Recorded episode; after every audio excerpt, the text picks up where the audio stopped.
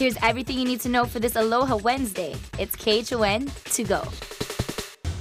Aloha mai kakou. It is 650 and back to the weather front where we're experiencing some stable and dry conditions and it should look like this. Some beautiful viewer photo of the Banzai pipeline. It's going to be big today. We do have a weather threat of high surf advisory for today for our north and west facing shores. Other than that, the rest is in the green. Low chances of all uh, as well as wind, jellyfish and rain. Here's what it looks like from the east side. Uh, beautiful conditions, some low level clouds, but nothing too major. Mostly blue skies, 69 degrees, north northeast winds at 3 miles per hour.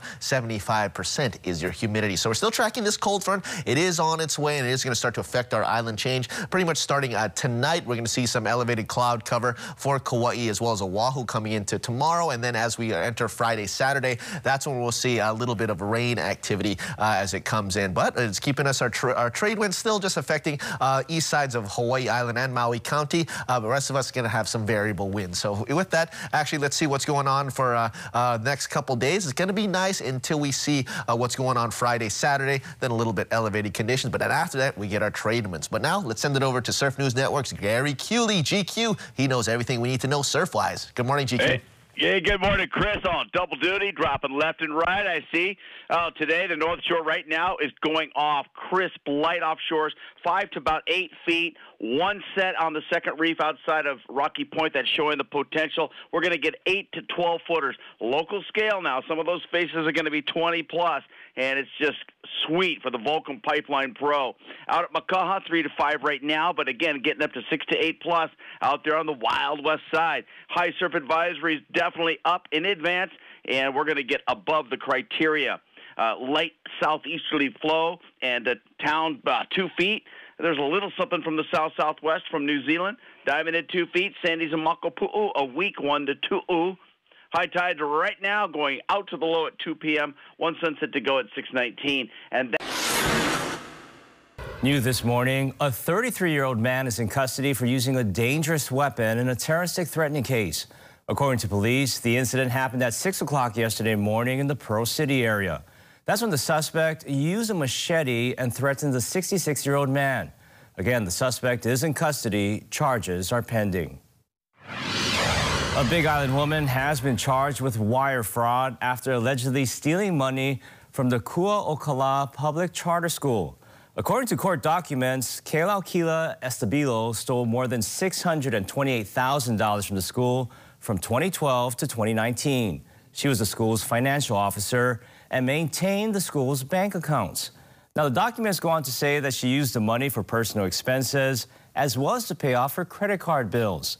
In July of 2018, the school was overrun by lava during the Kilauea eruption and was forced to relocate. A husband, a father, a police officer, and a hero. Hundreds gathered at Sandy Beach in honor of Kaulike Kalama, one of the HPD officers killed while responding to a call at Diamond Head. His family says Ha'aheo or pride was Officer Kalama's motto. They say he took pride in making sure everyone was okay. And that was just what the 34 year old was doing on January 19th when he put on his uniform. He heard on the police radio that an officer was in trouble and crossed from East Oahu District into Waikiki District, knowing that he'd be putting himself in danger. KK had the composure and presence of mind to reassure another officer who was there.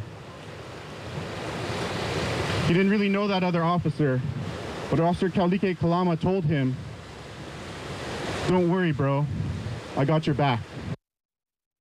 Officer Kalama leaves behind a wife and a 14-year-old son. A spokesman for the family says funeral services will be held in March and it will be a private event. A funeral for Officer Tiffany Enriquez is scheduled for tomorrow at Diamond Head Memorial Park. Public visitation is from 8.30 to 10 a.m. with services beginning at 10. Public viewing will resume after the services until 12.15 p.m., after which uh, motorcade will go from Diamond Head Park to the main police station. Then at 1 p.m., there will be a final salute that will include a ceremonial rifle volley that's open to the public. The Honolulu Police Department is advising everyone who attends to carpool since parking is limited. Parking will also be available at Diamond Head Crater from 7:30 with shuttle service beginning at 8 and again this is all happening tomorrow. Later this morning, President Trump's impeachment trial is shifting to questions from senators, a pivotal point as Republicans lack the votes to block witnesses. Now, it could be a potential setback for the GOP's hope for ending the trial with a quick acquittal. Two days are set aside for questions, which will allow each side more time to win over any undecided senators pondering the witness issue. In the meantime, all will have the opportunity to grill both the House Democrats prosecuting the case and the president's defense team. The Guiding Eyes for the Blind organization recently celebrated a graduation ceremony, and among the graduates, Honolulu resident Saja and her new guide dog, Layla. Saja is a PhD student at UH, where her current studies focus on audio description. She's working on a long-term project to audio describe brochures for all the U.S. national parks. Layla is Sasha's first guide dog and says she's very patient and gentle and always wants to do the best for her. Congratulations. Crews have found more problems along a stretch of Kamehameha Highway in Hauula. A northbound lane will have to be closed from 7 a.m. to 6.30 p.m. while they make emergency repairs. The project is expected to take three weeks to complete. Honolulu police are still looking for Janet Visser. She allegedly threatened a woman with a knife in 2015 and is now wanted for failing to comply with the terms of her drug probation. If you see her, call Crime Stoppers. Hundreds of employers will be looking to hire today at the Blaisdell. The Workforce Career Fair runs from 10 a.m. to 3 p.m. And HMSA has a new president and CEO. Dr. Mark Mugiishi takes the place of Mike Stollar, who had to step down due to health reasons. Candidates looking to fill the role of Honolulu prosecutor in this November's election traded ideas in their first debate last night. Now, they're promising to tackle a number of big issues, including corruption and rising crime. Sam Spangler has the highlights from the big debate. With current Honolulu prosecutor Keith Kaneshiro declining to run for re-election amid an FBI corruption investigation, trustworthiness will obviously be a big topic amongst voters. Also a topic of conversation tonight at the debate was the recent run of violent crime in Honolulu. Five candidates hit the debate stage in Manoa. Defense attorney Megan Kau, public defender Jacqueline Esser, former judge, prosecutor, and U.S. attorney Steve Alm, former deputy prosecutor R.J. Brown, and defense attorney Ty Kim. Right now, our kupuna are dying on the streets, literally. We hear stories about purse snatching, people getting robbed, people getting beat up. The Honolulu prosecutor's office affects everybody on Oahu. Uh, you've got to restore integrity in that place by hiring the right people and getting rid of the rot. Because the reality is, there's some guys there that have no business being prosecutors. They've got no business uh, making decisions about justice. Accountability starts with law enforcement. And it begins with engaging with people. Now,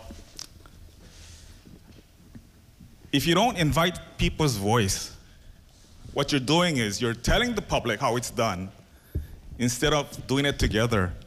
The first thing you need to do in that office is to create a culture of justice, a culture of doing the right thing. I've done that my entire career. I will lead the office to transition from a system that focuses only on punishment to one that focuses on healing the harm crime causes and implementing crime prevention policies. Current acting prosecutor Dwight Nadamoto hasn't said yet if he is running in the election, but says he is entertaining the possibility.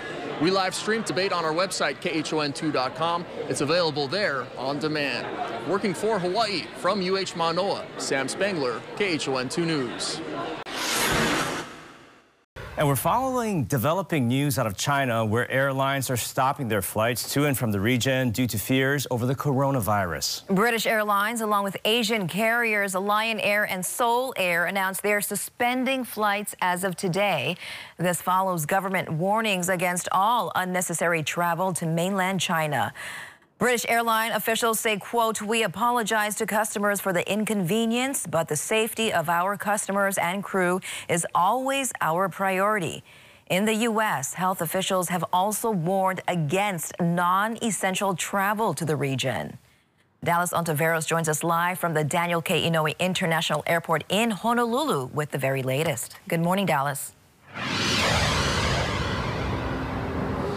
Good morning, Christine. Well, I'm outside the CDC quarantine station here at the airport, and even though there has been no case of the coronavirus reported in the state of Hawaii, we still don't know the process that the CDC quarantine station takes when they do process visitors and suspect the virus. Now, the Daniel K. Inouye International Airport is one of the locations in the country where the CDC is working closely with. And after speaking with a couple yesterday who visited Hong Kong, China, Pat Oka said there was a few changes changes in how the city was handling the coronavirus. Take a listen.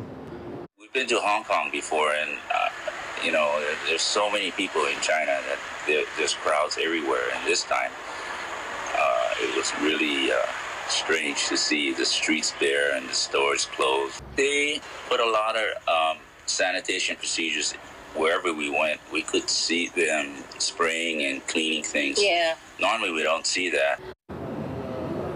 Yeah.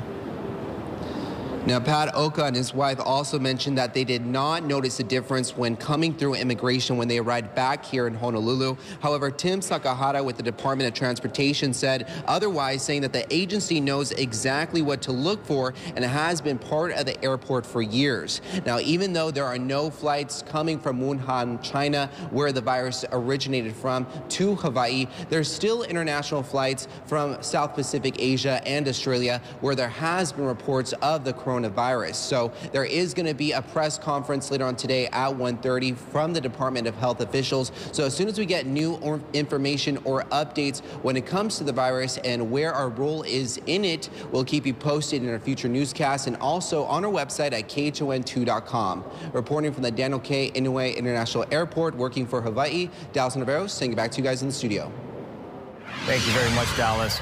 Now, fears over the coronavirus are prompting a mad dash for supplies here in the islands.